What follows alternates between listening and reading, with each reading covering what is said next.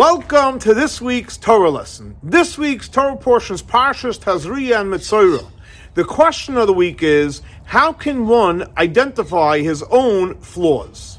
So in this week's Torah portion, Parshas Tazria and Mitzorah, it teaches us the laws of a Tzaras, which is basically a spiritual leprosy, which is a rash or discoloration in the skin.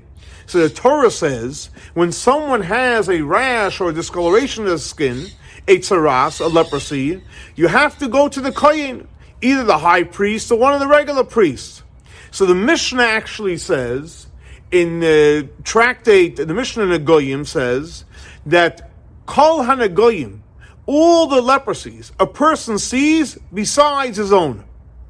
Kol hanagoyim, adam roya chutzmini geyatsmoyim.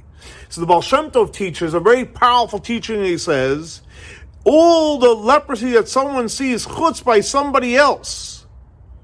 You see it on somebody else, but you don't see it on yourself. In other words, when there's something wrong with somebody, we don't see it. But where do we see it? When we see it on somebody else. But the Baal Shem Tov said, you should know. When you see it on the other person, know that's really your own issue. So the answer to the question, how can we see our own flaws? Very simple. The flaws you see in other people, that's really your flaw. Thanks so much for joining us for our weekly Torah lesson. This week's Torah lesson is dedicated to memory of Baruch B'nai Yilev, Shlomo Yosef, Rachel Baslipa, and Sina Basar. May their souls be elevated by Torah we're studying in their memory. For more information, please see our website, ChabadSWF.org. Have a great and blessed week. Shavua Tov.